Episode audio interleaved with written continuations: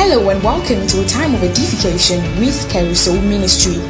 Get ready to be edified and equipped to edify others. Ready? Let's begin. Say, I'm bold with the truth of God's word. I'm bold with the truth of God's word. Hallelujah. Glory to Jesus. So let's look at 1 Corinthians chapter 4 and verse 6. 1 Corinthians 4 and verse 6. 1 Corinthians 4 and verse 6. And I'm going to be reading from the, okay, I think we'll first read from the KJV. First Corinthians chapter 4 and verse 6, the KJV. Look at what it says. First Corinthians 4 and verse 6. All right. He says, And these things, brethren, have been a figure transferred to myself and to Apollos for your sakes, that you might learn in us not to think of men above mm, above that which is written, that no one of you be puffed up one against the other. Hallelujah. Glory to Jesus. Now, the word of men there, all right, if you check in, if you are using the KJV, all right, you'll notice that the word of men there is in italics. Are we together, guys? And one thing about words that in italics is the fact that words in italics were not there initially, and we added there by translators to aid understanding. Are we together, guys? So in certain situations, if you remove those words, you would have a better understanding of what is being spoken about. So let's, for example, do away with the of men there. All right, of men. Let's do away with it. And so look at how he says it there. He says, and these things, brethren, have been a figure transferred to myself and to Apollos for your sake, that you might learn in us not to think above that which is written, that no one of you be puffed up for what? One against another. Are we together? So what he's addressing there is not that he's not just saying don't think of men above what is written. He's saying don't think above what is written. So what he's talking about is a system of reasoning, a system of understanding. Meaning you are not permitted to have an opinion above what is in the scriptures. You're not permitted. Do you understand me? That's the way it is with God's. And like way, in fact, it's written in, in the HCSB. The HCSB says, Now, brothers, I have applied these things to myself and Apollos for your benefit, that you may learn from us the saying, nothing beyond what is written. I like it perfectly. Nothing. Do you understand? So the point of it is, we are not even willing to have the conversation. Nothing beyond what is written. If it is not there in scriptures, we are not even open to having the conversation with you. Are we together? There is no no height, no de- no depth of revelation, no height of illumination, no realm of insight. We don't want to hear it. Is it in Bible or not? Do you understand me? And so it's weird when certain arguments are still lasting to date. It's weird how we are, we have issues. Like I don't know why, for some reason, we are still debating to date about realms and dimensions and portals. I will never understand it because, like, do you hear- you cannot give me one verse. Actually, you actually cannot give me one single verse and explain. You will realize at the end of the day, anybody that wants to explain this thing will have to be doing deductive theology. If this says this, then this can mean this. Hallelujah. There is a point. They're now beginning to talk about things that they don't understand. Principalities and powers, seraphims and cherubim. You know, if you continue like this, this is how Babalawo is to start. Do you understand? Before you know it, you just start shaking. you start shaking something in front of this. You know, you know, just stick with the word. Hallelujah. Why must it be so hard for people to stick? I don't, I don't get it to be honest. And I, if I think, I think it's a style. I think it's because it's to show that you actually don't know the word. Because no, to be honest, because if you know the word, you won't need, need to be mystical about it. That's not my point. Now, someone said something very interesting. He said, "You don't know, you don't know something unless you can teach it to a five-year-old," which is true. She for your living about so dimension portal. When looking at portals. You mean know, see, like, hallelujah. So nothing above what is written. No, we're not even willing to have that conversation. Do you get me? No. Eh, say this thing. What does the Bible say? Simple. See, I have been too critical. Eh, what else should I be? What does the Bible say? You know, I find this interesting. Hear people say things like, um, "And- and God said to me. Do you realize if you do not have the Bible, you won't know that God can say. Do you understand my point? You know, I, I remember I had this discussion with someone before who, by the way, claims an atheist now. All right, emphasis on claims he is. So, and I remember then, I mean, he- he's, he was a believer. I'm sure I say like that. So he, so he was, I remember he was asking questions that time. He said, "How do you know that what is in the Bible is true?" I said, "Because I know." He said, um, "What if, what, ah, what if the Spirit of God in you is telling you something else?" I said, "I said, how do you know you have the Spirit of God?" He said, "Because of the witnesses. At least that time, you still knew inner witness and stuff like that." I said, "How do you know that you have an inward witness?" He said, "What the Bible that told you." you rate yourself too much. you, you rate yourself too much. That is not my point. So you the everything you possibly could have experienced concerning the Christian. Do you know that the way you're experiencing dimension of total is because from the Bible, even there's something called spiritual. Just, so so how come you are entering realms that even the Bible does not know about? You should be scared of yourself. You don't carry yourself go Hallelujah. Glory to Jesus. So no, nothing about what is written. We're not even willing to have that conversation. I don't want to hear it. Hallelujah. And then last but not least, you see the word, it says meekness and fear. First Peter 3 and 16. All right, it says meekness and fear. The word fear there is the Greek word phobos. P H O B O S. Fear, phobos. Now, what does it mean? Does it mean to be shaking? Yes, I say, ah, yeah. Is that what it means? Now, the word fear there, interestingly, can actually mean fear, can mean dread, it can mean terror, but it can also mean reverence. And let's see the places where it was used in scripture to see what it means. Look at Luke chapter 5 and verse 26. Luke 5 and verse 26. Luke chapter 5 and verse 26. Glory to Jesus. Hallelujah. Luke 5 and verse 26. It says, And they were all amazed and glorified God and were filled with fear, saying, We have seen strange things today. We've seen strange things today. Now, what happened here? Simply, there was a man who was was buried was lame, and Jesus told him to rise up and walk. Hallelujah. And so, because of that, he said, you know, he says they were amazed, they glorified God, and they were filled with fear. Clearly, the kind of fear here cannot be fear of that they are running away. Rather, it was a deep sense of awe and reverence for the works of God. Do you understand me? Like we've not seen something like this before. Hallelujah. Glory to Jesus. But you know, I like I like the fact that the translators actually use the word fear. Hallelujah. Because while of course he means reverence, I think there's a part of that reverence that has to do with a sense of this person is beyond me. Do you understand me? And I believe that is something that we need to re-emphasize again and again, particularly in this generation, because genuinely it's like we don't have the fear of God you know, when you see the way people do certain things, when you see the way believers talk, when you see the way believers act, you clearly know that they don't have the fear of God. You know, I recently did a tweet and I, am I'm going to be honest. I didn't expect the tweets to like go as far as it did. If I was even expecting a lot of people to come, you know, all those tweets that you're already like, mm, they will come for you. You understand? Interest, and, and that goes to say one thing, by the way, that I must add. It goes to say that we are not as far gone in error and ignorance as we think. There are folks who are genuinely waiting for the truth of God's word to be said. They, they are not bold enough to say it, but if they see it, they'll stand behind it. And that's one of the reasons why, and I'm going to get there very soon. Guys, we must be loud. We must be loud about certain things than ever before. Because there are people who are literally waiting just for you to be loud. Do you understand my point? That once you are loud, they will gladly stay behind you. They just need somebody to be loud enough. Hallelujah. Glory to Jesus. So you see, I believe, eh? I believe we need to restore the fear of God in people's hearts. Amen. Part of the I want to restore people's hearts, eh, also, is the way people show up to church. How early they show up to church. The day I know to shake before God, shake it. It's bad. There are some videos that are bad. Ah, service is nine. That's at 8.55, you should be running wherever you are. Just that, even if you are in the boat, you should be telling the boat driver, sir, can you do something about it? The fear of God. I like ah, this thing is bad. Are we together, people of God?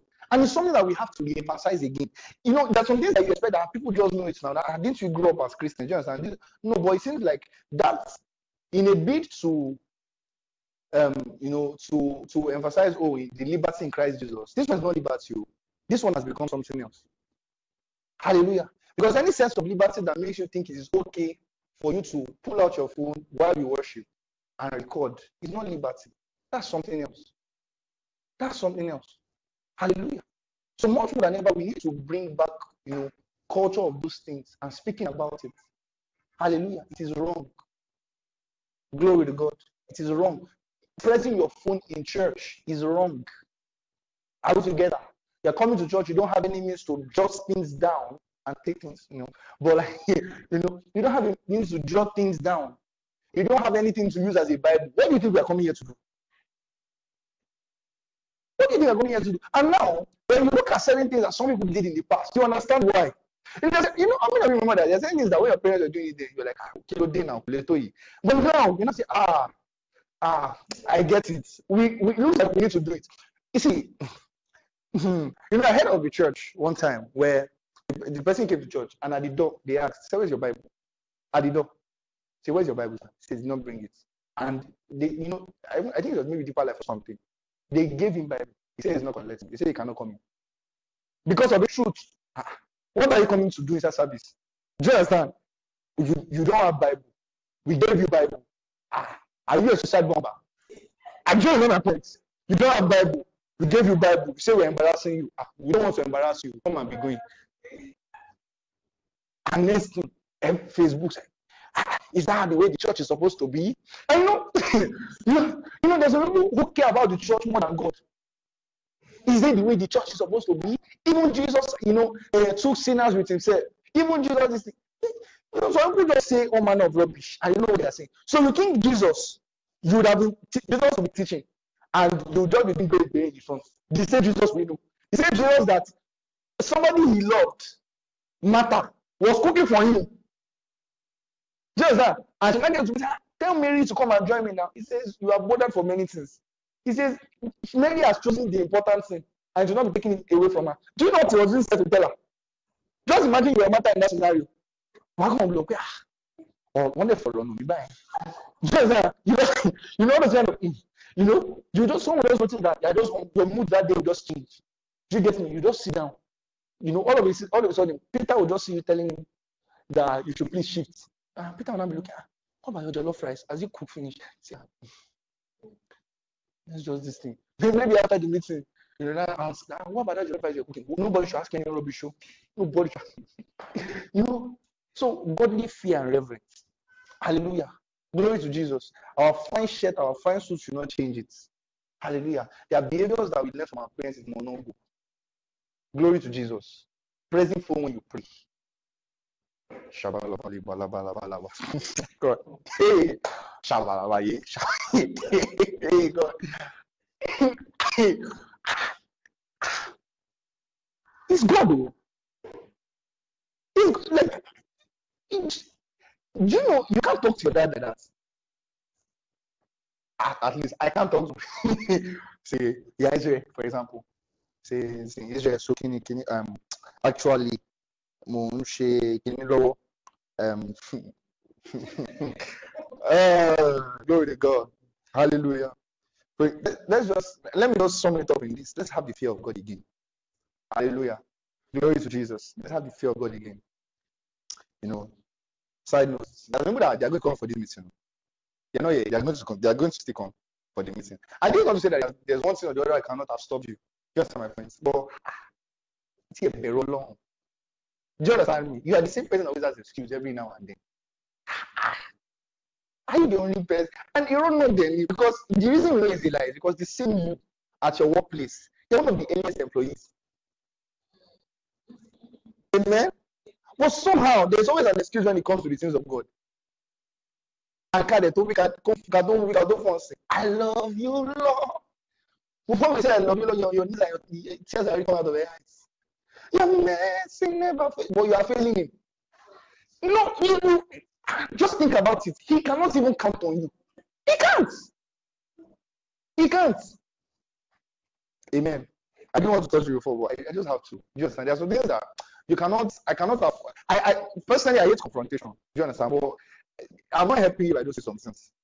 Do you understand me? It's not there's some, there's some behavior that is not is ungodly. Let's just call it for what it is. It's ungodly. Do you understand me? If you have to dedicate one day in the week to God out of seven days, and that one day you dedicate to God, you came late. Ah, that's terrible. Do you my point? Do you realize, even from natural things, you can't get you can't have a meeting with your boss and get it late. Boss is even so far. You can't have a date as a guy and get there late. They drag your Twitter. See, these guys these days will drag you on Twitter. But it's God. He can't be seen. That's why. And plus, now we now know that He dwells in us. He's no longer in church. He's not waiting for us in church. He's now in us. So, so now to even quench your I don't even know what to call it. You are late to on the way. if I were God, I would just seize your tongues. you just like mean, your mouth will just, just like it is with Zechariah. just shut it down for a while. So that you know that there are places where I should not be talking in tongues. Let me just be running. Or even when I'm talking in tongues, I should be talking in tongues and running. Amen. Hallelujah. Surely you are to this, not so much. This is this is behavior. This is scriptural Christian conduct. Are we together? Exactly. This is scriptural Christian conduct. It's a way to act. It's a way to behave. Glory to Jesus. Hallelujah. Look at Matthew 22, from verse 36 to 37. Matthew 22, from verse 36 to 37. He says, Master, which is the great commandment in the law? What is the great commandment in the law? And look at what Jesus says. Jesus said unto him, Thou shalt love the Lord thy God with all thine heart, with all thy soul, and with all thy mind. All. That's one of the first things. All. Not partial. All. Are we together? But then look at what he says there. He says, with your heart, with your soul, with your mind. Now, those three phrases actually, those three words literally mean the same thing. All right? Means your mind. Now, is it not interesting that the three words that are used here are things that are influenced by information? The mind of a man. Hallelujah. So the greatest commandment of the law is this that you love the Lord your God. How do you love the Lord your God? With your heart, with your mind, there are things influenced by information. So at the end of the day, one of the ways, or the primary way, that I said before then, that the primary way you prove your love for God, the primary way you prove that you honor God and you respect God, is that you are keen about knowing Him. How do you love a person you don't know? How? How do you love a person you don't know? You know, those funny when I watch all these Nollywood movies. You know, after like 15 years of marriage, you are here. Who did I fall in love with? why like that we should be asking you you, you understand all things being equal you should know the person. Fact and in fact one of the reasons why you know talking stages are talking stages is because the more you talk with the person the more you fall in love with them. I mean so far as yoruba guy you know all things being all things being equal you know you know you know i was i said something jokingly to someone you know i told a friend of mine you know, okay, I told the lady, I said that, that you should actually date a Yoruba. I said you should date a Yoruba guy. And then she was like, why should I date a Yoruba guy? I said, it's going to make you feel special. I said, it might make well for other people feel special as well. but I promise you, you will feel special. And one thing I promise you is that if you don't look for what did not, what did not concern you, you won't know. I mean, at the end of the day, you should not better than somebody that doesn't make you feel special. Glory to Jesus. I just say glory for that one. glory to Jesus. Hallelujah. Praise God. All right. So so the point of what I was trying to say in Matthew 22 from verse 36, 37 is this is that the way we prove our love for God is that we will get to know him. You can't know God, you can't love a God you don't know. You can't. That's the truth. You can't you can't love a God you don't know. You know, I remember one of the king, one of the things that really spurred my interest in the knowledge of God's word was this. All my life, I grew up in church. Do you understand? My mom is a pastor. My parents are ministers. So, like, I grew up this way. You understand? And at some point in my life, I have to say, if I'm going to live the rest of my life for someone, I better know him. And literally, this is actually how I start most of my conversations when I meet people on evangelism. Just I mean, when I meet Christians on the road, you know, on evangelism, I usually ask, okay, but like, how long have you been saved? And then they tell me, I'm like, when do you look, when do you think you are going to be dying? Just I'm like, around when do you think you will die? Or some of them will be like, Jesus, God forbid, I'm not going to die. Alabama. Around when? Say 100. I say, okay, no problem. So just you see that last last, but okay, no problem. So so now you have about say for example 75 years more of your life to live as a Christian. Like is it not interesting? You live your life, you make decisions in your life based on certain things. For example, I'm not going to go to the club. Do you understand? I'm not going to, you know, um, commit adultery. I'm not going to do this. I'm not going to do that. Because of somebody you don't know it cannot be Michelle. Oh. I think maybe or maybe I'm just naturally rebellious. Maybe that's just it. Because like it doesn't make any like if I'm not going to do something, you are better give me good reason for not doing it. So Jonas is shaking his head. Of course, I know your type. you better you better give me good enough reason for not doing something. But let's believe that my reason for not doing something won't just be because you told me not to. I know that's that's too that's too the reason not to do something. Do you understand my point? And so at, at the end of the half I myself, I think I, I think I had this conversation myself. Maybe in my 200 level, I think that was when I, you know, said getting serious Bible. And I said, if I'm going to live for this guy, not guy, God, you know, I'm going to live for him, I better know him. I, I better first of all know that he is real. Are we together? And I better know that what I am doing actually matters. Amen. So I'm not at the end of my life. I now stand, okay, let me say, all the truth is real. I now stand in front of him and now realize everything I did. Just that, like, you did not ask. You don't have to say, ah, you did this, you did that. Ah, oh, that's cute. I didn't ask you, though. Ah, you must ask me. you know, so you, you, you have to know. Do you understand me? So therefore, it becomes ridiculous to say you love God and you're not, you are not interested in, in the knowledge of His Word. It becomes ridiculous. It is. Hallelujah. Glory to Jesus. So in our journey of the Christian faith, all right, we must create a, an atmosphere that is conducive for people to ask questions.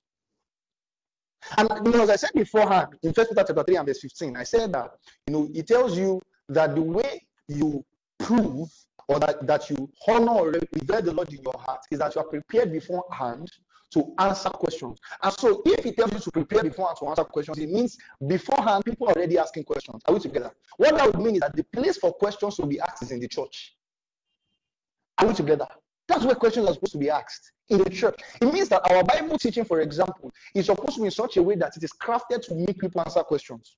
I've told my folks out before that when I teach you God's word, I'm not just teaching you God's word for you. Of course, there's teaching of God's word for you to learn and to do it. But I'm also teaching you God's word so that you know and you can teach it.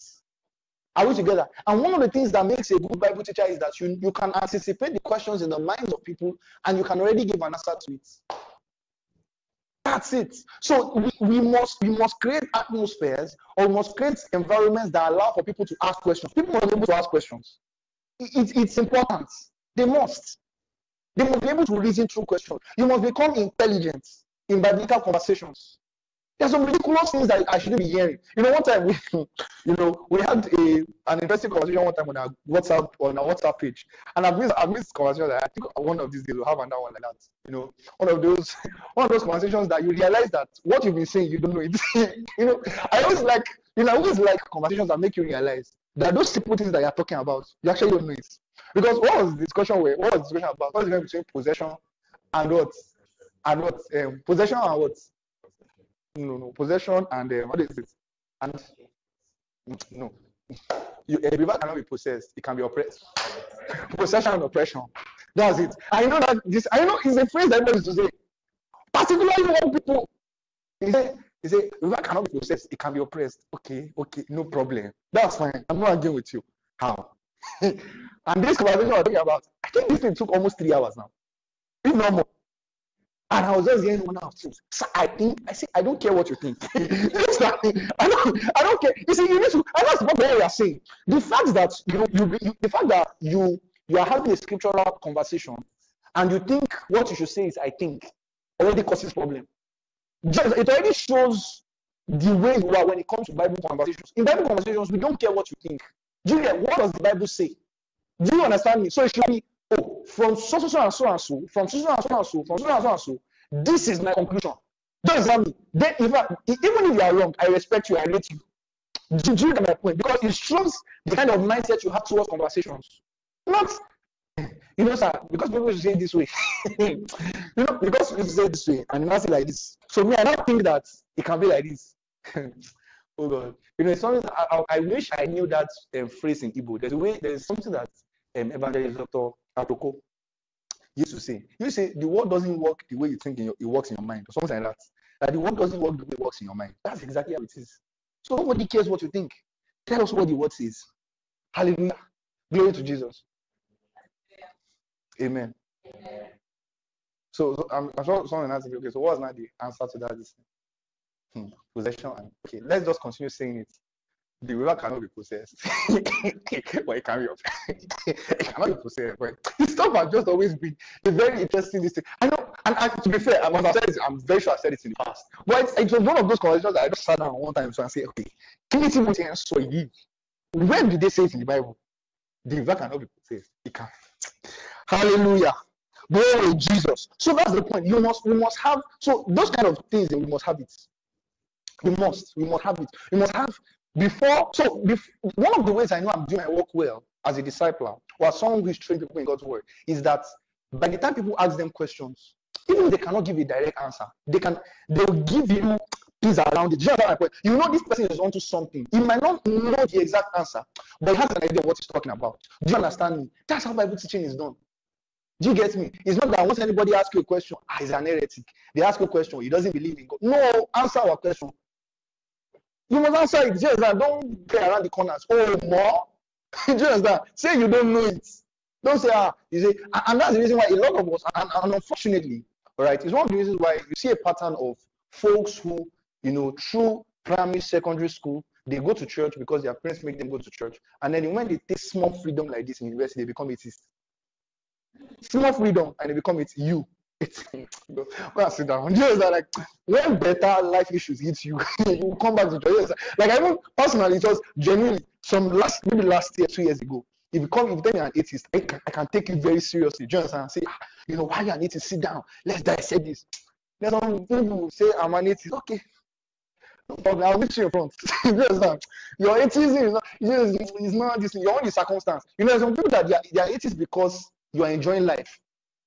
You know, there's a way you enjoy life so much, you forget that they are like just and you forget that they are spiritual forces. Do you get me? Well, you know, but there's some other people that you say are atheists, like they can pay attention to you because ah, you don't have money normally. Do you understand? You are not comfortable. then you now say that you don't believe in God. Okay, sit down. Then it actually it can also be that the reason you don't believe in God is because you are hungry. You know, there's also there's also that side too. All right. But the point of all, all I'm trying to say is this is that a lot of times I will say that, and I'm going to show you very soon. Okay, no, that's not very soon. It's in the Ileife actually. I'm going to show it when we get to Ileife. That there are certain conversations when it comes to apologetics that there's people that when they ask certain questions, they don't need apologetics. They don't. Because by the time you investigate, you realize they don't even know what they're saying. Amen. For example, somebody who says, I don't believe in the Bible because you know um, some books were removed. The first question you should ask that person, have you read those books? That, that's all. Because because think about it. If you truly, if you truly don't believe the Bible because the books were removed, you should at least have read those books. So somebody who doesn't believe Bible because the books were removed and did not read the book, you now want to be doing actually, you know, the validity of those books is in the fact that there's canonicity. There is this one. There's now. You think, you think no, you think the person cares about. Uh, no, but just say, have you read the book? You say, no, he has not read it. Okay. So the, the next question should not be, why would it matter that those books are not there? What does it change if those books are not there? You now realize, they don't, the person, they don't know what they are saying. That's, and if I can promise you, the people who have solid arguments for stuff like that, not to say that there are no solid arguments, so there are, but I'm telling you that none of that solid arguments are probably in the one percent. Amen. Are we together? That's it. And as I'm also probably going to show you when we get to Ilefe, that the truth of it is there is really no hundred percent logical debates or logical arguments. There's really no that. You can never really find it. You, can only do your best possible to make it as logical as possible. The reality of it is arguments will always be sentimental all the time. And the earlier you know this is better. That's why you must let to pick your battles. There's some arguments I think are unnecessary. You know, I was listening to Dr. William Lane Craig, one of my favorite um, um, Christian apologists. And one of the things he said was that, you know, someone asked him a question. He said, Do you ever think you can, um, that, do you ever think that when you go on these debates, that you'll be able to convince the other side? All right. And he said something. He said, The truth of it is, when I go on debates, I'm not debating to convince the other person. He says, I'm debating to convince those who are listening to us. Is anybody who can stand on a stage to argue that God does not exist He's not willing to believe that God exists. It's that simple. Forget whatever they say. If you show me beyond reasonable, I'm ready to believe. It's a lie. Anybody that can stand in front of a thousand people to say that God does not exist is not willing to agree that God exists. He's not no because here's the thing also. I've watched those debates. There have been debates where you know when somebody flogs someone just that you know, uh, there's no argument in this thing. Let's just be going. And the person still is not willing to concede. Because you know, if it was you too, sure you concede in front of 1,000 people. That's not my point. You will not concede. So the reality of it at the end of the day is that you need to understand. That's why you must learn to pick your battles. Do you understand me? In fact, the only reason I'm teaching apologetics, to be honest, in Ileife, is for you. It's not for that people. It's not so that it's not for you. It's not for, necessary for you to be arguing with people. Do you understand my point? The truth of it is, I don't believe that there's anybody unless the person is maybe like some literally um, some you know literature scholar, I don't believe you should be using those things to be arguing with people. It is just for you to be much more confident in what you believe. Are you with me, guys? Do you understand me? Then maybe you, you come across someone who is really, really schooled, do you get me? Then it makes sense to have those conversations. But if not, you don't need to bother yourself. Are we together, guys? Amen. So let's continue. let's move past that. All right. So I already spoke about Matthew 22 from verse 36 to 37. All right. And then I already said that. Okay, so we must allow people have um, ask us questions. Now, when you look through the synonyms for teaching in the book of Acts, one of the um, phrases you'll find is the word disputing. Look at Acts 19, Acts chapter 19 from verse 7 to verse 9. Disputing. Acts 19 from verse 7 to verse 9. He says, and all the men were about 12, and so this was Paul in Ephesus. All right, Paul in Ephesus. He says, and all the men were about 12, and he went into the synagogue and spake boldly, all right, for the space of three months, disputing and persuading the things concerning the kingdom of God. But when divers were having that believed not, but spake evil of that way before the multitude, he departed from them and separated the disciples, disputing what? Daily in the school of one what? Tyrannus. Hallelujah. Glory to Jesus. Can you see the word disputing? And by disputing, there was referring to what teaching, because clearly the people that he disputed with were what were folks that he was discipling. Are we together, guys? And he says he disputed them. You know, I always say something. I always say you must be happy. Let me let me put, put this. One of the ways you're going to know eh, that you've really been blessed in Kerusso Bible Conference, interestingly, is that you live here with questions. Let me tell you why. Because Bible topics are interrelated. Do you understand me? Whatever theology it is you have, for example, on the Spirit of God, will influence whatever ideology you have on the anointing. And that would influence whatever theology you have on charismatic gifts. And that will influence whatever theology you have on healing. Are you with me? So, one way or the other, if something shakes here, something has something has shook or shaken, something has shaken shake, shake, shake. You know, something are shaking here, here, here, and here. So the reason I have problems when I teach someone something that you do for the first time, and you agree, and you agree with it just like that. Ah, it either means let me you what it means. It either means you don't understand what I just said, or you never had conviction. That's it. Because if you had conviction, uh-uh, you're just hearing something for the first time. It must shake everything. Just that the whole house has scattered. You must just do like this. You need that. Just then I know that ah, conversation is very. Are you with me? You can't say you believe something for about 18 years, and then I come to you and I teach you for two hours, and then what you believe in 18 years, you stop believing it. You not believe what I said. Uh, is it that you don't understand what I just said? So then I'm just saying, no, like what I said is, you know you get that, you know, we are not saying the same thing. Do you understand me? Or you never have conviction. And it's the same way, and it's the same reason why I always, I, I you know, I, I was counseling um, one of one of you guys a while ago, and he was telling me certain things about his dad and his mom and stuff like that. And I said something. I said, "Do you realize that it's very weird because what what the experience we're doing was a function of what they believed to be correct according to God's word. Are we together?" So I said, so he was now, so you know, he went to meet them, you know, ah, you know, like this the You know, this is the way it is. Love context, post text, pretext, everything. You know, he now came to meet me. I say, sit down. I say, I say, wait, let's even say you are correct. Emphasis on what I just said. say, let's even agree that you are correct. I say, what is scare you? That your parents will drop what they believe for years, all of a sudden, and go ahead. I said, I said, let me tell you something. I said, you be more excited about the fact that your parents are willing to put themselves through tough circumstances because of what they believe to be conviction. I said that's something this generation doesn't have, even with all our knowledge. Are you with me? Do you understand me? The fact that with what they believe to be true of, God's word, they are willing to say, what, whatever will happen, will happen. This is what I'm going to stay with. Even if it is wrong, eh, that is more of a virtue than you who knows what the Greek and Hebrew. And small temptation you fall Amen. You know the Greek and Hebrew for covetousness. Are we together? The same you, small office budget, them. You want the Greek and Hebrew covetousness. You know see that there's problem somewhere. Uh, I said, I said, I said, the reality of it is, see, one thing that true Christian maturity will do to you eh, is that you will learn, you know that when they say pick your battles, you will realize that some of our parents are better off the way they are. I'm telling you, like, ah, like agreed. They are not doing some things well. You understand my point? But ah, I, I think I love them this way. Because when you look at yourself and you look at, you know, sometimes it just reflects Just reflect. Just sit down with yourself and think about your life. You, you know Greek, you know Hebrew. The same you. Morning devotion will miss anyhow. You don't have a stable time for devotion. You are with someone who, for the past 20 years, they've been waking up 4 a.m. Past 20 years, 4 a.m. You! Morning devotion of one hour, you can't keep up for a month. You are the one that wants to teach. you know, need see you, that your prayer for boldness is entering the wrong things because your boldness is beyond me. Yeah, do come on, it's fluffy. So for whatever reason you think you are you you are you have a reason to correct it. Don't even think like now that now that I've given you insights. How do you now imagine how your parents look at you when you come to talk to them? Yes, like ah, you know, like different than they gave you audience. If I even think ah, that's humility, oh, because it is me. I wash you. I know how to know that car. I know he was me. he was me. you know, the fact they even give you the opportunity to talk. Hallelujah. Glory to Jesus.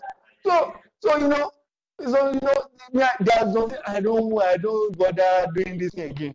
I don't. Now, this is not to say, of course, you don't notice things that, and there are things that, if it is clearly like wrong, do you understand? Talk about it. Do you get me? But there are some other, you know, I don't. You understand my points? I don't. I don't. I don't understand. For example, like imagine that.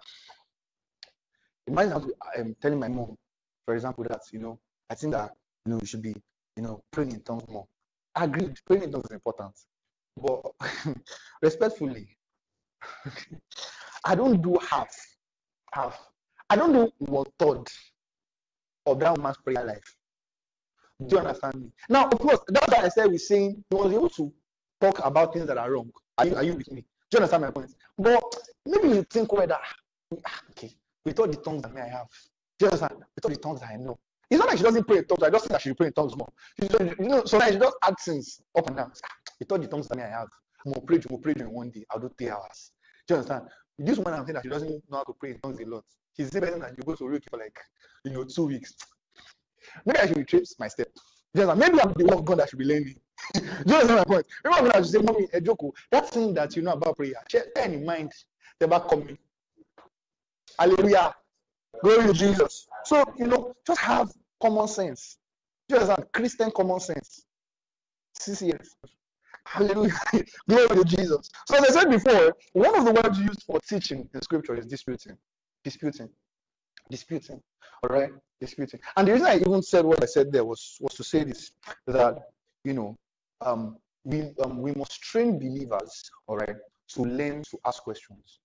I've always said this before. A discerning congregation is a blessing to the, to the disciple of the shepherd. I, there are some things, for example, I cannot teach my people.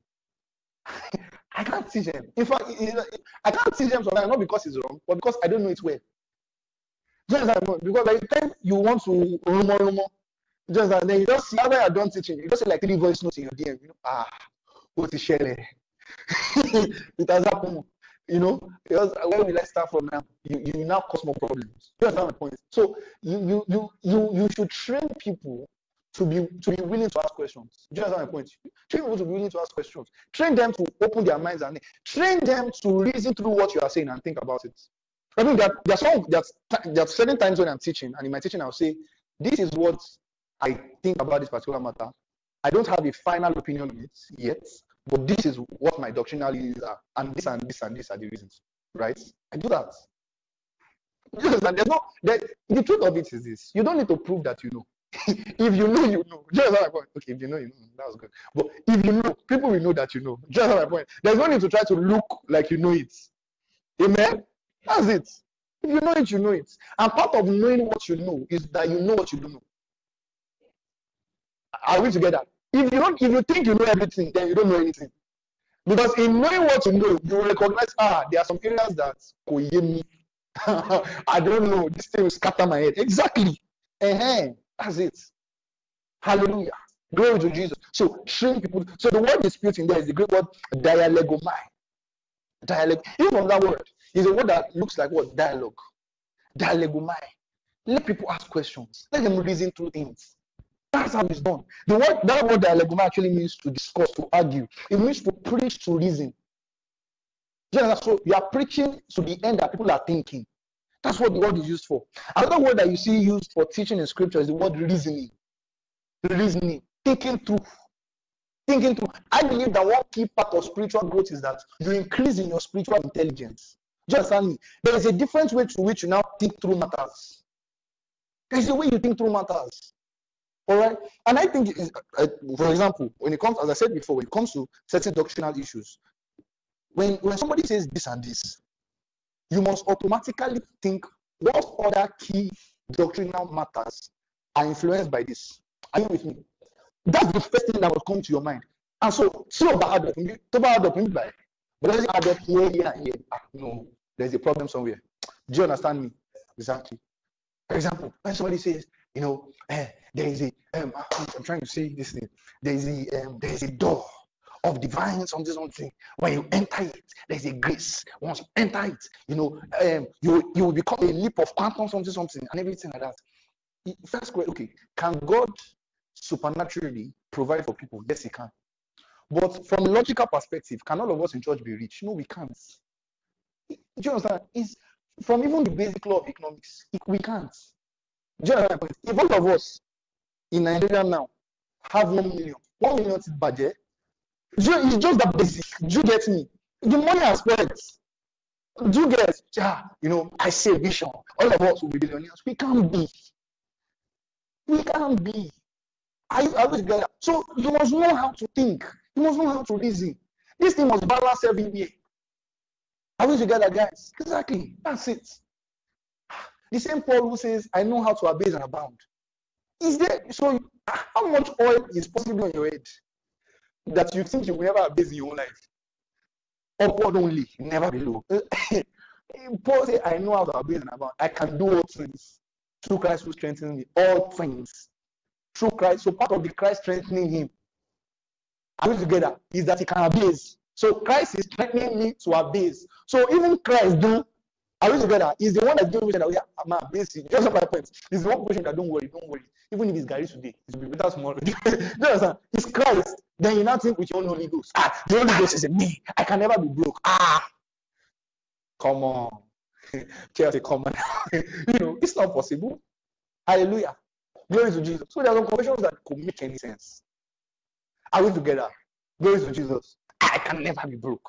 See, Amen. I get it too. I understand it. Well, if you say it within a particular context, you understand, after God will always meet my needs. But when you say I can never be as far, you know, ah, like you now must wonder which Bible did you read? Which one is on your head that these people did not have? Are we together? Which one was on your head that Stephen did not have? You know, I saw a very ridiculous IG video. Interestingly, it was sponsored post of a pastor who was openly alleging that Stephen was wrong to have died. I'm not joking. Like I am actually not joking. He was teaching it with suits. He said, he said, God did not send us to die. Hey, pastor, God did not. hey, Jesus. When did Jesus said, bless thy way men persecute you. When the same Jesus said, don't think I've come to send peace into the world. I've come to send sword into the world. Jesus said so. You now say, a pastor is standing in front of people. And he's saying, Jesus did not send us to die. Ah, yeah, he said, he said, he that one, he did not send. On because of that ah, you, uh, they, said they are not. You walk away. but I beg. He walk away. I was saying it confidently. He said that, that's that's it. I said that's that's part of the problem that we have. Do you understand me? Now, he's not wrong in the sense of there's divine protection. Are we together? But it's wrong to think that the proof that God is involved is that you're always protected. God was involved and Jesus died. Amen. Are we together? Sure, you know that when they stoned Stephen, he was in vision. Amen. So, you know, because in case you think that maybe at that point in time he was carnal, just like he wasn't in the spirit, he saw vision. so, so there's no argument you want to argue. He, he said it there. He says, I see the son of you know, I see the son of man. Do you understand? Standing at the right hand, right hand of God. He saw a vision. Are we together, guys? And so he, he, he died in the will of God. Hallelujah. Glory to Jesus. You know, this part of theology is not always sweet to hear, but it's there.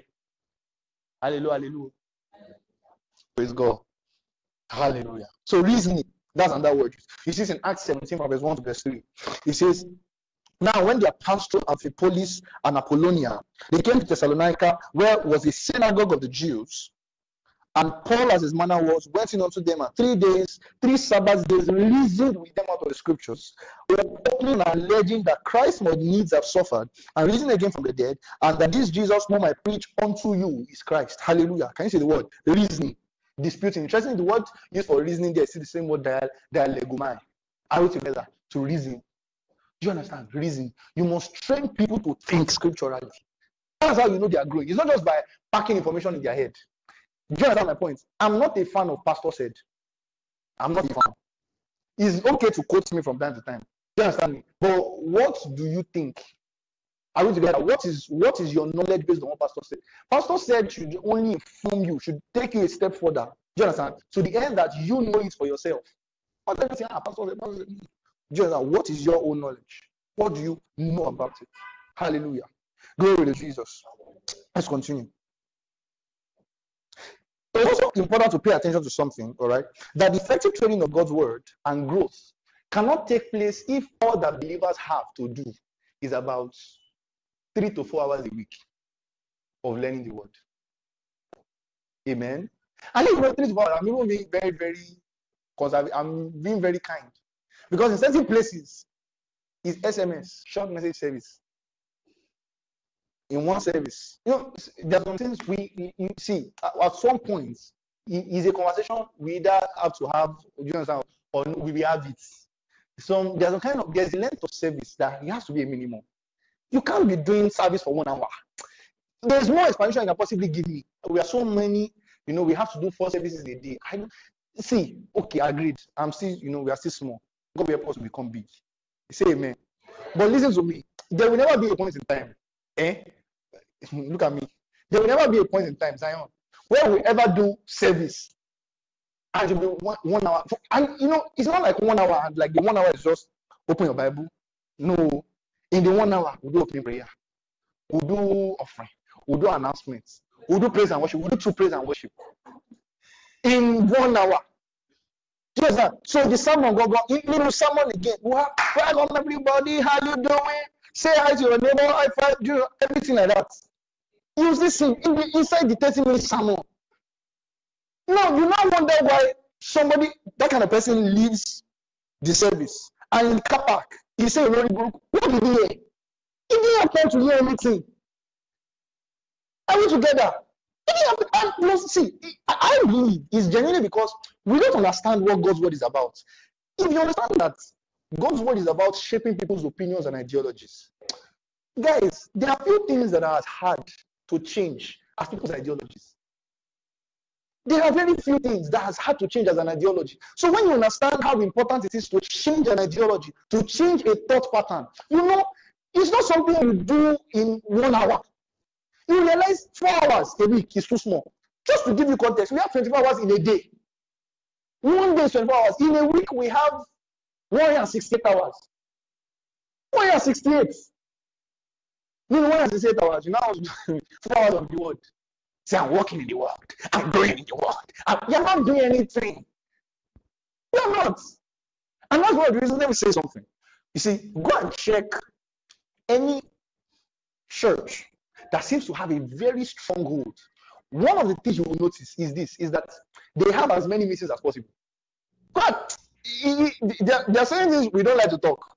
But it's honest to say, ah, you know, or the business of Kenny. The reality of it is this: you cannot train people if there are no consistent meetings. And this seems to be something that older folk understand. They do meet Monday, Tuesday, Wednesday, Thursday. You know, you say Hakilo day, kilo that, but that's the reason why any small thing like this, they know that the first response is Goya oil and fasting. They've been trained that way. Are we together? They've been trained that way. And the reality of this is now we can understand peculiarities with okay, our jobs and so on and so forth. But we must now create, we must create environments, all right, or we must come up with systems that allow for consistency in exposure to God's word. You must. Do you know how many days you are exposed to one manner of things in the day? You wake up in the morning, you're about to go out. First time you get on the street, the first thing you hear, you're already seeing two boys. You know, shouting and say, money around, oh, that no, share, everything like that. You enter the bus, you have another person. And I come in chain, me, so okay. Then in the this of the middle of this again, you hear another song. You don't work, you don't drink, you don't work today. You know, all those things like that.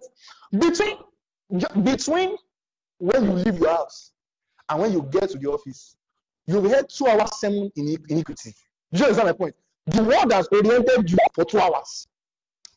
Are you together? You get to the office again. Maybe you have teammates that you know they are, they are not really Jesus people.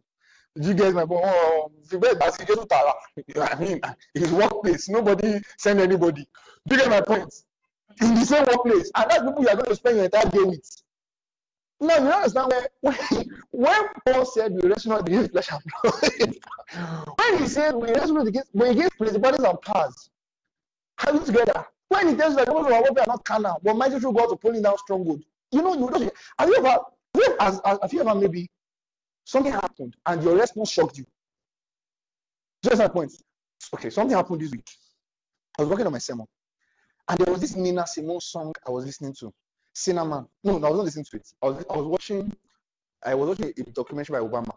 His recent documentary, and so they were playing the song there. So I was, I liked the count of the song, right? So I was playing it. Apparently, there is a very close similarity between the tone of that song and one song by Mavin. Um, one that the, that the said was Minister Rema um I wish I could I wish I remember that. That's the, the point is the point of it is I don't even know the song. But for some reason, as I was doing the counts, I just enter, you know when you just mistakenly enter a song, do you know what I'm saying? Um, hey, we're coming on, hallelujah, exactly. And so you know that I've been doing so I was in a video call with someone. She was really looking at me, like as I was doing the tone, like, so she was looking at that. When did Israel know this kind of song? So was asking, so you know, that even too, I already sing it like, hallelujah, hallelujah, ah, hallelujah. You know, like, and that's, ah, ah, ah. where did this come from? I, I have never listened to that song in my life. Like I should sit down and actually play and listen. I've never. Where did it come from? Is that is exactly how the mind works. That's exactly how the mind works. So now, you when you realize that, you now realize you have a job and a responsibility to now intentionally reconfigure your mind. You know, something I did in our discipleship um, group. For now, I, we, we stopped it because of writing exams. We'll pick it up again. Where I say, um, alongside Bible reading, listen to sermons once a day. It's not. It's not because I'm trying to do extra. Ah, you know, our guys are listening to sermons. That's not it. it's because you need to survive in this world. you need to block, you need to surround yourself with God's word constantly. You need, you need to guard your mind. You need it. You need it. You understand me? There needs to be a voice of reason in your head every day. Something that keeps you sane for the day. You need it. You need it. And when you check the activity, then you understand why it, it, one considered attribute you find in the early church was that met daily. It makes sense now why they met daily. Do you understand my point? And the result of them meeting daily, we saw it. We did. Go and check, for example, you know, we talk about major Christian revival that happened. Every major Christian revival that you see, if you check the issue of the revival, one thing you realize is that before the revival started, and it's a period of time, people were meeting every day. Every go and check whether the Welsh revival, whether the Azusa Street revival, every single one of them. What we see is that after the revival, people were meeting every day. What we don't see is that before the revival, they had already been meeting every day. Do you understand my point? So the truth of it is, so you see, honestly, there are some things we're asking for that if we are, let me be honest with you, we are not ready for it. Don't let me say we cannot see it. We are not ready to see it. Amen. It's the truth. It's the truth. These are conversations that we need to have. There is a level of business, eh? It's something that I've become to realize again and again. Like I mean, I mean, you know, the things that you know your head, but you, until when you experience it before you understand it. There's a level of business, for example, that you cannot afford to have, first of all, as a believer. But then, more importantly, I'm coming to learn as a minister of the gospel, there's an extent of business you can't afford to have. Because one thing about it is this spiritual things require concentration. Do you understand my point? Sometimes the issue is not that you're busy, you just don't have time. Are you together? The issue is not that you are too lazy to pray. There's just no time to pray. Just my point. So at some point, you have to tell yourself that, see, as soon as possible, I need to get out of this condition. Are you with me? Understand? Sometimes I understand you don't have a choice. You need to have a job. And the only job that you saw was a job that needs you to, you know, work from Monday to Saturday. Do you understand me? 9 a.m. to 6 p.m. I understand it. I get it. You need the money. No problem. But understand as soon as possible that that place is not normal. Do you understand me? So your next plan should be getting out into a better job. Do you get me? Don't think it's okay. Don't think the kind of life we live in this Lagos is okay. It's not okay. Wake up in the morning, wake up 4 a.m. They are not sleeping until around 11, 12. It's not normal. Recognize that it's not normal. Agreed, nothing can change now. Do you understand me? But at least, first of all, recognize ah, this is not how a human being should be living. Do you understand? No human being should live this way. Let's even forget Bible. No human being should be living like this. God, God did not propose us to live this way. Do you understand me? Then also scripturally, there's no the truth of it is there is no how do you want to hear from God? You can't. It's not a cause. Do you understand the point? You can't. When you want to hear from God, inside meeting, you can't hear anything. Do you get me? It will take extra like at the point like I, I had a discussion with a friend. I said, now I understand why some certain people just leave leave their works, leave their jobs, and focus on ministry. It makes like before I, I used to understand why ah, you know, Paul, it was a maker. Listen, which by the way, if I want to talk about that Paul and tent making, if we are being honest with ourselves, we know Paul was traveling up and down how do you say that business would have been?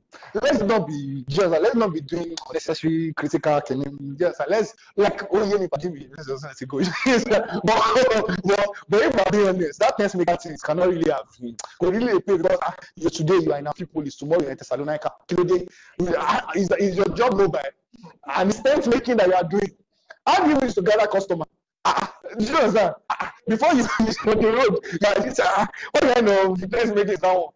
You know, that's the reality. Just so so now, like so clearly, I just said that to say the whole tent making argument about Paul and everything. Like, yeah, he has he has a point. The believer, the, the minister of the gospel work, no problem. But let's not make it look like people who are not working that they are wrong for it. No, no. It's because we don't understand the legal ministry. If you understand what hmm, hmm, ah, it's full time job. Oh. Hmm, it's full time job. Hallelujah. It's, when I say it's full time, I mean it's full time. Like you will not see your face kind of full time. Full time. Hallelujah. Exactly. All right. So that is let's continue. So I was saying the point of everything I was just trying to say that so we must create a system or environment that allows for the consistent learning of God's word every day. Every day. You must put people in an environment where they learn God's word every day. That's how it's done every day. All right. Let's continue. Look at Acts chapter 5 from verse 40 to 42. Acts 5 from verse 40 to 42. I think I need to rush now. He says, And to him they agreed. And when they had called the apostles and beaten them, they commanded them that they should not speak in the name of Jesus and let them go. He says, And they departed from the presence of the council. Of the council, rejoicing that they were counted worthy to suffer for shame for his name. And daily in the temple and in every house, they ceased not to teach and to preach what Jesus Christ. Can you say daily? You, I, I think it was intentional that the Bible was always putting daily. It was almost like he wanted us to know the frequency. Are we together, guys? Let us know the frequency daily. Daily. All right? Acts chapter 6 from verse 1 to verse 4. Acts chapter 6 from verse 1 to verse 4. He says, and in those days, when the number of disciples was multiplied, he says, there arose a murmuring of the Grecians against the Hebrews because their widows were neglected in the daily ministration. Verse 2. He says, and the twelve called the multitude of disciples unto them and said, It is not written that we should leave the word of God and serve tables. He is wherefore, brethren, look out among you seven men of honest report, full of the Holy Ghost and wisdom, whom we appoint over this business. Verse 4. But we will give ourselves continually to what? Prayer and the what? Ministry of the word. Hallelujah. So there are things that are pivotal, extremely important. Prayer and measure the word. Let me also say this. This is another important thing to add. Eh? See. Now notice that in Acts 6, the, the apostles did not just the apostles did not say, ah, eh, eh, this thing, eh, eh, breaking of bread. That's rubbish. We don't do it in our church. It's all tongues and interpretation. We don't do breaking of bread. I will be sharing food in church? That's rubbish. Get out. Listen, every place will always have administration. See, as long as you are dealing with people, you have administration. Are we together? It's normal. The, your responsibility, however, as the, as the shepherd over that place is this. As much as lies within you, eh, ensure that you are delegating administration to people so that you can focus on the important thing. Because let me say something. Before you know it, you as a pastor, you become project manager. Amen. I'm telling you, before you know it, by the time you look at what you've been doing, you don't realize, ah, me, I'm not going to pray again. All you will do, I, I promise you, ah, see, church administration, you have enough to do. Clinton, it never finishes. There's always work on ground. Just my point. It's just the, how much do you want? It's just like, it's more like how do you want it? yes, how do you want it? A little bit of display or how? You will always have stuff to do. So your responsibility, and this is something that you also need to learn, all right, wherever you are, that you should ensure that as much as possible, take on administration so that the shepherd can focus on prayer and the ministry of the word. Are you with me? That's it. It's something I do. In case you're, you are wondering, uh, why is that? Okay, hey. like for example, now you were busy working on this thing yesterday. I'm not saying hello or hi. I'll come and say, is everything going? Everything going well? And I'll go back and do. I mean, you had this for me. I was studying through yesterday. That's it. But imagine I not sat down with you yesterday. Ah, let's do connection. Grab a USB. Can you show me see where? When will I have time to read this Bible? Hallelujah. So that's it. So there are more important things. Prayer and the ministry of the word. The, the ministry of seven tables is not, and that's the reason. Pay attention to how he solved the issue of seven tables. He says, Look here from among you, seven men of honest reports. Like when you look at the criteria for setting tables, you're almost wondering, are you about to set tables or about to hold revival? Because he said, Look here from among you, seven men of honest reports, full of the Holy Ghost and wisdom. Holy Ghost and wisdom, full to serve tables full of the Holy Ghost and wisdom. And little wonder, these same men in the in the following verses became men that turned cities upside down. One of them was Stephen. I always say, preach, preach so well he was killed. You know, you, you know how authentic your sermon has to be. You preach just like you preach that one sermon. say, we have to kill you. so this, this evening you must die. you know, you have to kill him. And just after that, we hear of Philip enter Samaria, turns around Samaria. You know, the, the Act, Act 8 that we always quoting, it was a deacon, not an apostle, a deacon. I was always a deacon is sweet. A, a usher was serving food. Because that's what the deacon was. I was together, guys. That's what it was. Turn around the entirety of Samaria with the gospel of Jesus. Why? Because there was training already done. I remember the reason Stephen and Philip could have done that was because the apostles could focus on ministry of prayer and the word. As then they were serving tables. You don't understand. That's, so let everybody do their work. That's it. So there's enemies that don't allow pastor do it. Let you do this one so that he can focus on prayer. Let him go to the other room. let him go and pray. Let him go and study. Hey, let him not come and feed me. Let me be doing the other things. Are we together, guys? That's it. That's it. So certain things are priority. The teaching of God's word, prayer. That is how you ensure spiritual growth. Hallelujah. That's a, look at Acts 11 verse 25 to 27. Let me show you something interesting. Acts 11, 25 to 27. Actually, uh, chapter 11 from verse 25 to 27. He says, Then departed Barnabas to Tarsus to seek Saul, and when he had found him, he brought him unto Antioch, and it came to pass that they all here they assembled themselves with the church and taught much people, and disciples were called Christians first in Antioch. And in those days, and in those days came prophets from Jerusalem unto Antioch. Now, we always like to say that, you know, Christians were called Christians because they saw them acting like Christ. So they called them Christians. That's not that's not true. That's not what the Bible says. Go out to Acts 11. Look at what it says. He says, Then he departed, then he departed Barnabas to Tarsus for seek Saul, verse 26. And when he had found he brought him unto Antioch. And it came to pass that a whole year they did what? They assembled themselves with the what? And did what? And what happened? Were called Christians first. So why were the disciples called Christians first in Antioch? Because they were coming together to learn the word. It's not because that we saw the way they were doing. They were doing nice. They were doing good. And I said, ah, they're like Christ. They are Christians. No, if not, they were say Cornelius too and called him a Christian. Because Cornelius was a devout man. Are we together? No, it was because they were gathering together to learn, gathering together to study. It was not done once a week. Are we together? It was not done once a week. So now we now have to, you know, now you, you get to use platforms. Do you understand? You get to use platforms to pray, to teach the word, so on and so forth. Any means to ensure that people are consistently filled with God's word. That is how they will grow. Are we together, guys? That's how they're going to grow. Let's continue. Look at Acts of the 19. I think I've spoken about it. No, Acts 19 from verse 7 to verse 10. Acts 19, 7 to 10. He says, men were about 12, and he went into the synagogue and spoke boldly for. Okay, uh, I think we read Acts 19 from verse 7 to verse 9 before. So I was in verse 10. And this continued by the space of two years, so that all they which dwelt in Asia heard the word of the Lord Jesus, both Jews and Greeks. But what was happening in verse 9, he told, he told us that he took them away from the synagogue and brought them into a school of Tyrannus, and he was disputing with them daily, right? And what now happened afterwards? As a reason of disputing with them daily, the entirety of Asia was covered in two years. Let me say something. This, um, ah, the gospel to the ends of the earth that we are shouting, it will not happen by, first of all, by starting by spreading. It will happen by starting by putting people together. Are we together? We pack people together, teach them the word, train them, and send them away. Are you with me?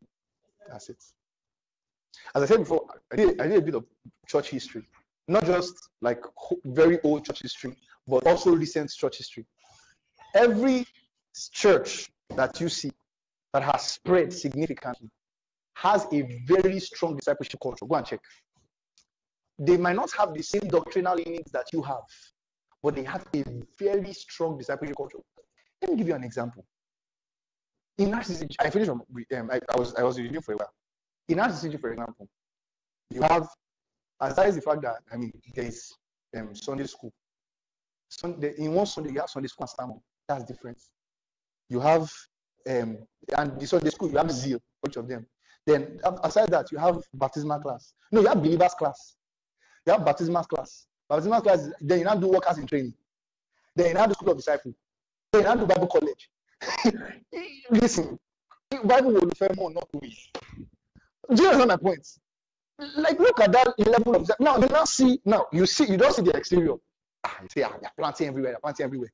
planting everywhere is not by just buying land. you will turn to Czech Republic. It's not by just buying land and opening branch in different places. That's not it. Too. It's discipleship. Are we together?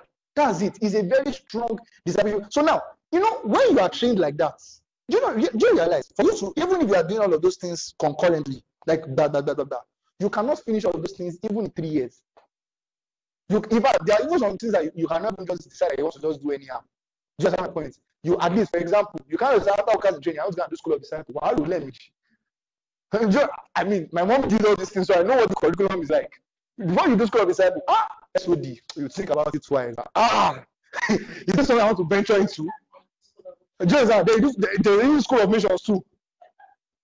Or I even think about doing Bible college, by the time you see the books that you have to read for Bible college, you just say, this thing is not this hard. just like, if I don't little just like, let's just be doing Shadura and Shami. you know, there's no need to be doing like this. Strong discipleship culture.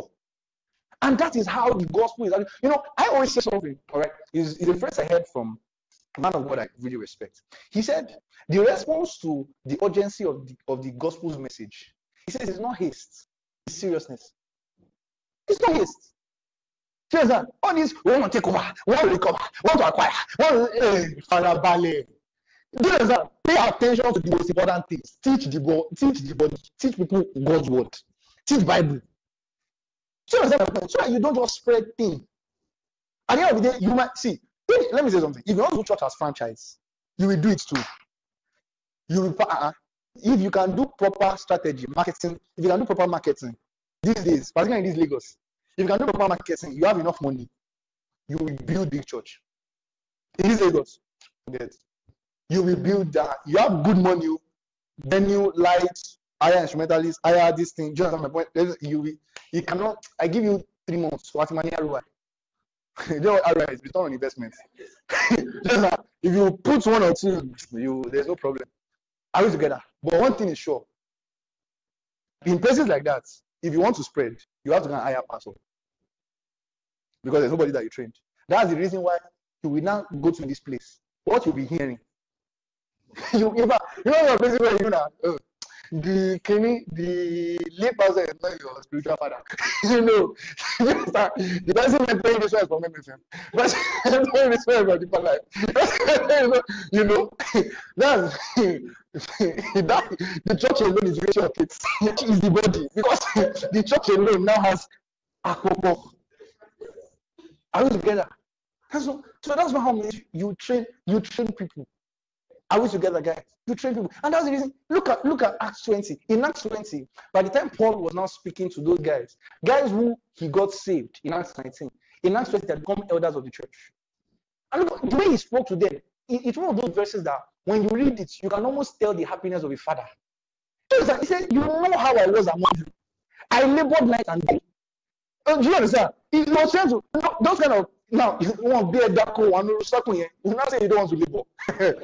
labor gave birth to you.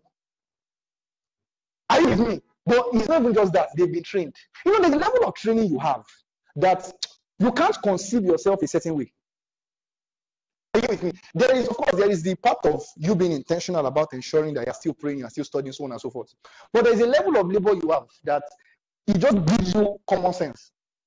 Just that there's a way you have you. There's a level of training you have. You understand my point? Even if you backslide, just understand my point. You can't backslide too far. Ah, ah, the common sense would have brought you back.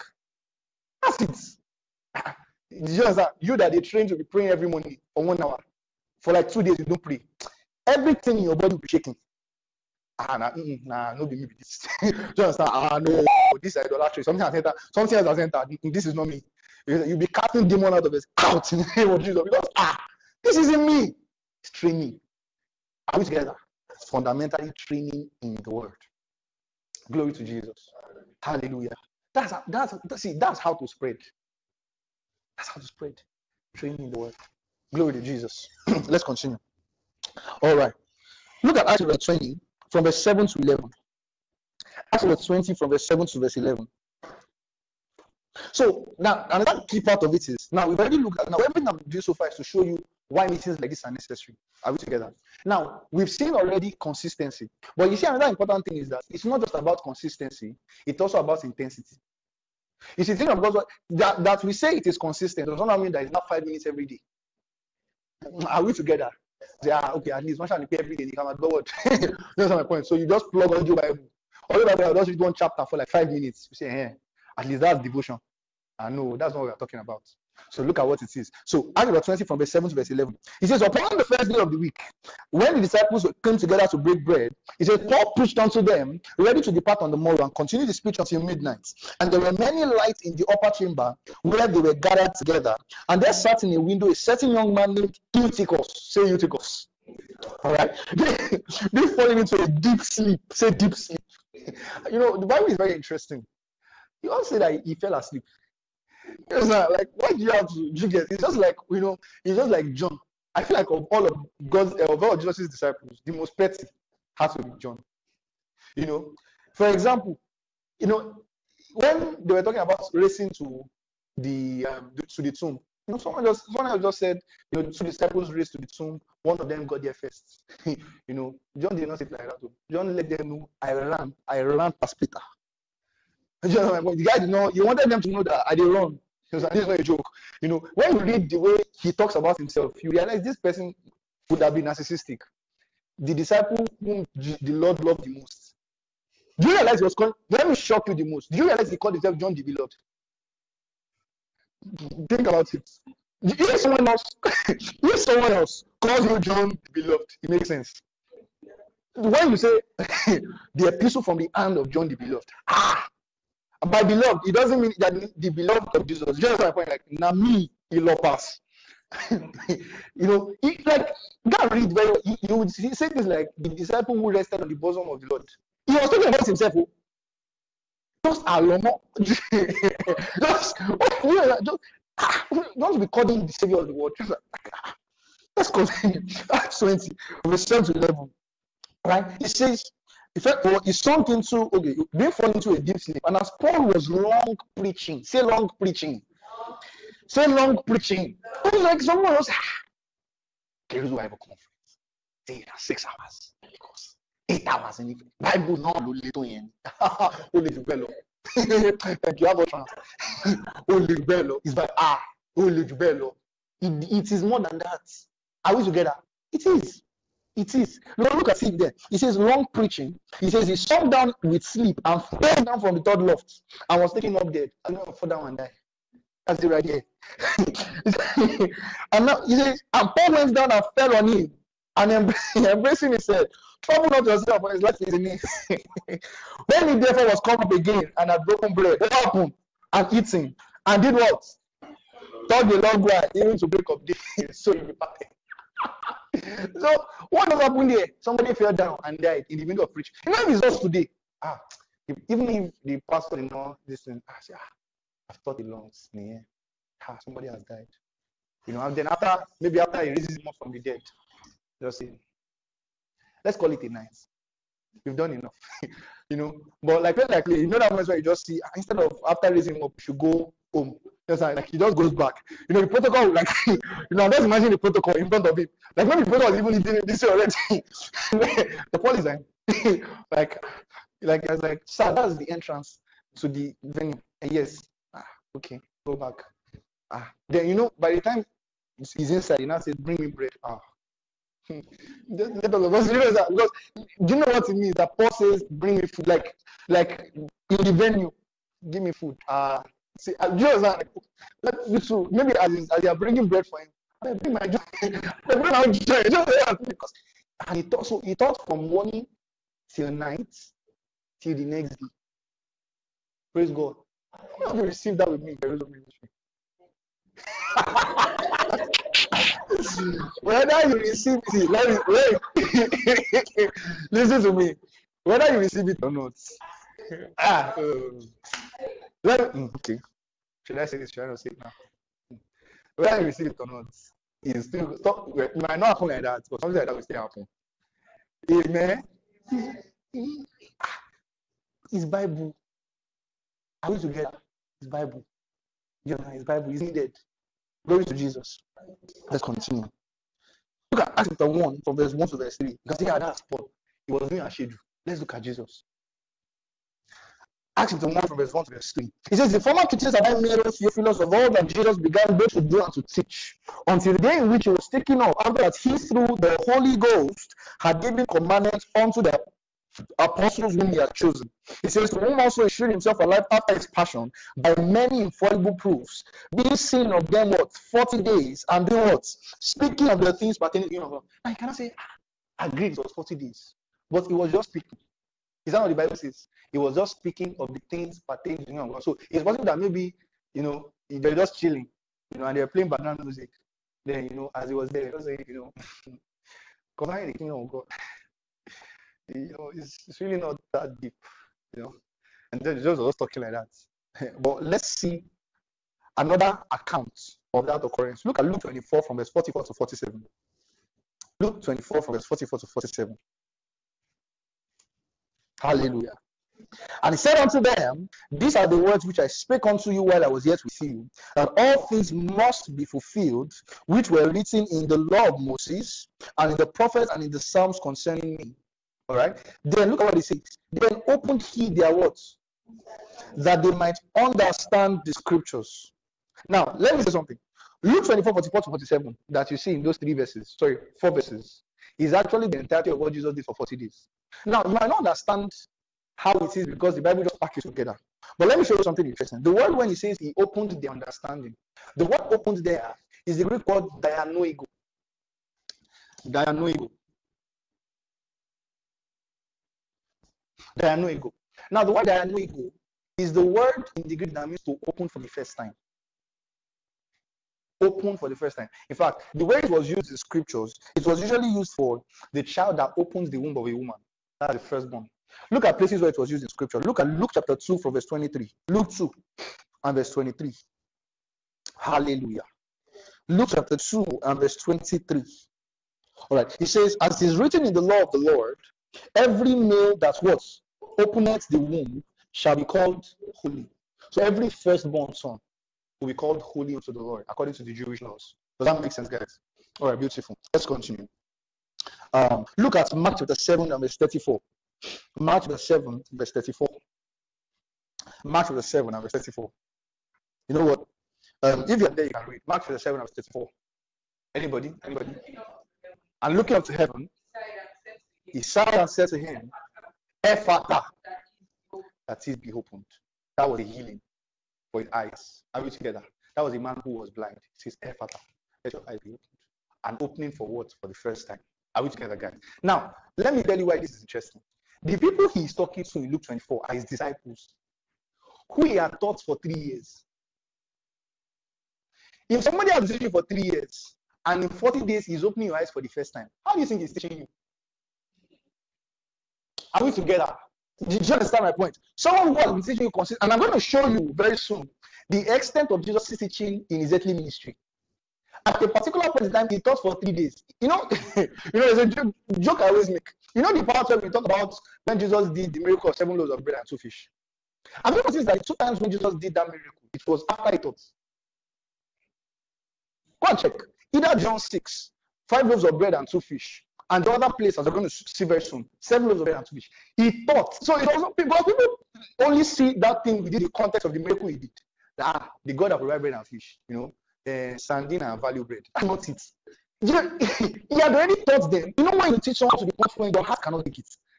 You, you, you get. Like every time when Jesus did it, was it was because he was moved with compassion. If these people should walk, they will. In fact, it was said there, as I'm going to show you very soon. He actually said these people will faint on the road. Because that's how much. Do you know what it means to teach people to you say, ah, I can't find more. I can't find. Ah, people, you say, ah, you know? Let's give them food. Let please, let's give them food. That's how he taught. Now imagine in that kind of teaching on his earthly ministry, he now says he wants to open their eyes for the first time. you know, is that that kind of teaching meeting where once he just says, you know, I want the things I want to teach you now. In my three years, I've not taught you. Sir, you said you only have 40 days. Yes. Please, I want to quickly start. See, if you not be annoyed, sir, let me quickly check outside. You understand? That's it. Hallelujah. Glory to Jesus. So it clearly was so that 40 days was intense. Are we together, guys? And it makes a lot of sense because, for God's sakes, look at Peter's first sermon. He That's true. The man was ready. Do you understand my point? The moment they asked, ah, What are you doing? Are you drunk? He was ready to give answers. He was ready for answers because he had been taught. Do you understand me? That's how things are done. He had been taught. Look at the quotations he made. Made quotations from Joel. Made quotations from David in the Psalms. Psalms 110, Psalm 16. We're going to, you know, study those sermons very soon. Because he had been trained. He had been taught. That's how Bible teaching is done. So can you now see when he says in First Peter 3 verse 15, always be ready to give an answer? Because if you look at the way they gave us as Luther, it was as though they were anticipating those questions. Are we together? They already have the answers with them. So the moment the question came, was already something to give. That's how the minister of the gospel should be trained. Hallelujah. Glory to Jesus. Now look at Matthew 28 and verse 19. Matthew 28 and verse 19. What we call the Great Commission. Matthew 28 and verse 19. Matthew 28 and verse 19. Mando Matthew 28 and verse 19. Are we there? So now he says, Go, go therefore and make disciples of all the nations, baptizing them in the name of the Father and Son of the Holy Ghost. But that's what I'm going to. The major thing is, he says, Go therefore and make disciples of every nation. Now, this was another commentary of what he did in Luke 24. Are we together? The ending of his ministry, after he had preached the gospel to them, he then sends them out to go and preach. Does that make sense, guys? So now imagine this Jesus, he's he just finished 40 days of teaching you, marathon teaching. When he's now done, he now says, Go ye therefore and make disciples.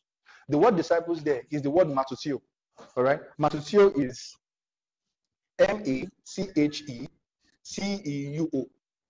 Matheteuo is the word that means scholar. Are we together, guys? It's a word that means a scholar, an apprentice. In fact, the kind the, the way matheteuo was is, now this was a common word used in those days because to give you an idea, they had a rabbinic culture. By rabbinic culture, it means they had rabbis. Are we together? And just like we have it today in Lekeo, all right? So, and that's largely because the origination of Christianity, of course, started from the Jewish tradition, all right, which originated around the Middle East. Do you get me? So whether Christianity or Islam, interestingly, all right, originated around the same area. So there were a lot of cultural practices that were the same between the both of them. Do you understand me, guys? So just the way we see it in Islam, where you know the child at a particular age, they take him to Ilekeo, and it's with a particular alfa. you understand? And the alfa is beating you know, there's some terrible ah all of behind is the cry of children. from the mosque. You know, basically, but you know, here is something that I always say that is very key. You know, those children, there's some of them at the age of 14, they can quote the entire Quran. I remember, you know, there's something they call Wolimo. And what they did in Wolimo is actually to quote the Quran. It's like their graduation. And in the graduation, you will quote, and they did not burn you well to miss something. they, did not, they did not burn your dad. Do you understand? But now we're going to talk a little bit about that in Ife, in Ife when we talk about the oral tradition of the Gospels. But that's by the way. I'm saying, what I want to say about that is, let's even say that what they are saying is false, is not true. Do you know what it means to indoctrinate someone where before they get to 18, they can quote the Quran? You can't change that person's mind. Are we together? But still, if you will change the person's mind, you will become correct. It cannot be that the only verse you know to quote is John 3.16 and you are still changing should with sharp.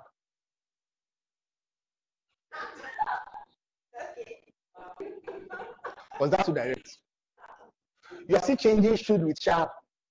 You now think you convince someone that can quote the entire Quran by heart. if care is not taken, he convert you. yes, if care is not taken, before you leave there, you will say Allah Akbar. you, you, you, you, say, you, you not begin to see things from his perspective. God is one, look, talk. you understand? God is one. What is that we are saying? You know, you know, it's God that created all these things. ah, that's unity of faith. that, that's, that, that's the end. Hallelujah. Glory to Jesus. So now, when Jesus, who just taught them for 40 days intensively, now tells you, go and make scholars of every nation, what do you think the disciples heard? Go and do the same thing. Do you, do you understand? So that's the reason it's an anomaly. You need to understand that meetings like this, this six hour meeting, this is normal. The problem, the problem is that we think it's a special meeting. It. I said last time, I'm saying it again. The problem is that we think it's special meeting. This is normal. This, is this is how the church taught. this is actually how the church taught. Come together, learn the word for hours. It makes sense why they could die for what they believed in because there was conviction. You cannot be hearing something for two hours in a week and it will make sense that people are dying for the gospel. It can't make sense to you. Amen. Hallelujah. That's it. In case you ever wonder, how come people would die for this thing? But me, if I see God, run away. That's why it starts the simple reason. It can't make sense to you. Why you, die, why you die for something that you only give about six hours of your entire week to? Some of you, let me tell you something that this thing. Some of you rather die for your jobs than for the gospel. Even now, it might not be intentional, of course. Nobody's going to die at this. Hopefully, you don't die for your job intentionally. But chances are, you are willing to expend yourself the more for your job in ways that you cannot do for the gospel. Amen. Should I show you an example? Should I give you an example? How many of you are going to wake up in the morning? It's raining and you go to work. How many of you have been late to a church to say before because it was raining? Be honest. See now, ah, come on, just come on now. it's raining now. Even God understands. I will stream the meeting on the week. As well. So that I won't miss any parts. the same you now say, no banjo. You tell it. This we should throw you slap on. Hallelujah. Glory to Jesus. See, let me say. Let me tell you one easy way you can judge yourself. It's, it's a rule I always use for myself. Whatever I can do for anything else, I can do that and more for the gospel. Is that simple? I'm telling you. I can do that and more. You know, see, there's a reason why someone like me, eh, is it, it cannot be a shock the extent to which I study my Bible. I finished from medical school in OAU. Do you understand? There's no excuse I can give God. Do you get it? I understand. there were exams that we studied for where there was no day or night. Do you understand? There was no day or night. There was no, we didn't know when the sun comes down and when the sun goes up. Do you understand me? Because you're in one place. Do you get one bathroom? Have your bath. Ah, wow, that's that's the luxury that wow, amazing. Like wow, you put your bath doing exams. Wow. All, all God needs to say is, what do you say was the reason that you did not study that night? Oh, you were sleeping. Oh, you were so tired. Yeah. Please, let me go to 2 MB. you understand? Let me give this part 2 MB exam. Don't show everything. Just show the night before biochemistry. ah, that's the end. At that point in time, I don't say, I'm there's no more repentance. I repent. That. That's it. Everything you do in the natural eh, is a witness as to what you could have done for God. That's it. That so? That's what I used to judge myself. I'm, I'm not telling you something I don't do to myself. So every time, for example, when I wake up in the morning, I'm very tired. You know, I wake up in the morning, I'm tired. Or like a good example, there's times when I, you know we have meetings in Ife on Saturday, and then I have to get back to Lagos that day so that I can be in church the next day. Now, from normal this thing, ah, you traveled, you traveled to Ileife, came back, you're already tired. It makes sense. And, and here's the funny thing: if I show up late, they're not going to have any issues because I normally don't come late. Do you understand? They will understand ah, easier travel to Ife and stuff like that. But it's not an excuse for me. You want to know why? I have to go to work the next day, my boss won't care. Are you with me? And it's just that I know. Ah, I mean, I did efficient go. I will get there early. I, because I like to make mouth. No, no. Just uh, I would like to make mouth, so I will get there on time. So if I can do that with my work, I can do that for the gospel. Are you with me? Do you understand me? No excuses. No excuses. So that's it. So go therefore and make pupils, enroll scholars of the gospel in every nation. A believer is a disciple. you need to understand. A disciple is not another class of believers. A, a believer is a disciple of the gospel. He's a scholar in the gospel. That's your discipline. The gospel, the message of the gospel. You must know it. You must. You must be trained in it. So you need to understand. Your, your, and that's the reason we say things like the church is the school of the word. It's a school. There's a curriculum. You know, Paul was saying in Acts chapter 20 verse 26, he says, I've not shown to declare unto you the entire counsel of the word. There is an entire counsel. There's a curriculum of God's word that you must learn. There are topics, for example, you must, you know, I always say, say this to my folks. I have a colleague, in Kerusso, I have curriculum. Everything I'm going to teach, for example, I was saying, you know, um, randomly a, a while ago that for all of our special meetings in 2025, December 2025, I have the teams already on ground. I'm not, I, I, it's not that there's a meeting about to and I start thinking, what are we going to teach? No. Everything we're going to teach at the end of this year, for all of our monthly meetings, I have it. In fact, till around next year March is on ground already. Do you understand me? Because there's a curriculum. It's not just ah, what do I feel like teaching now. Let's teach this one. What do I feel like teaching now? It's just no. There is a way. There's a progression of sermons. Do you understand me? There's a, there's a reason. For example, I said when you're coming for KBC, listen to this and this. I hope you did. Because the reason I don't listen to those things is because I'm not going to cover it. And it's a very important introduction for this sermon. Are you with me? That's curriculum. That's how Bible teaching is done. It's not just, no, what I'm going to teach today, let's just teach this one. Do you understand? Some of us used to do that then. When we maybe give a fellowship head or something like that. Let's say, maybe you tell you you're teaching tomorrow on Sunday. Thursday nights. You're teaching on Friday. Thursday nights. You now open your Bible. God speak to me. Give me a word. Give me a word for the people. He gave me his word. that is this is word. Carry the word and read. you don't have there's no special word for you anymore. Read it and teach it. Glory to Jesus. He says this thing, uh, Lord, give me your entire counsel. Teach the Bible. Amen. Hallelujah. Glory to Jesus.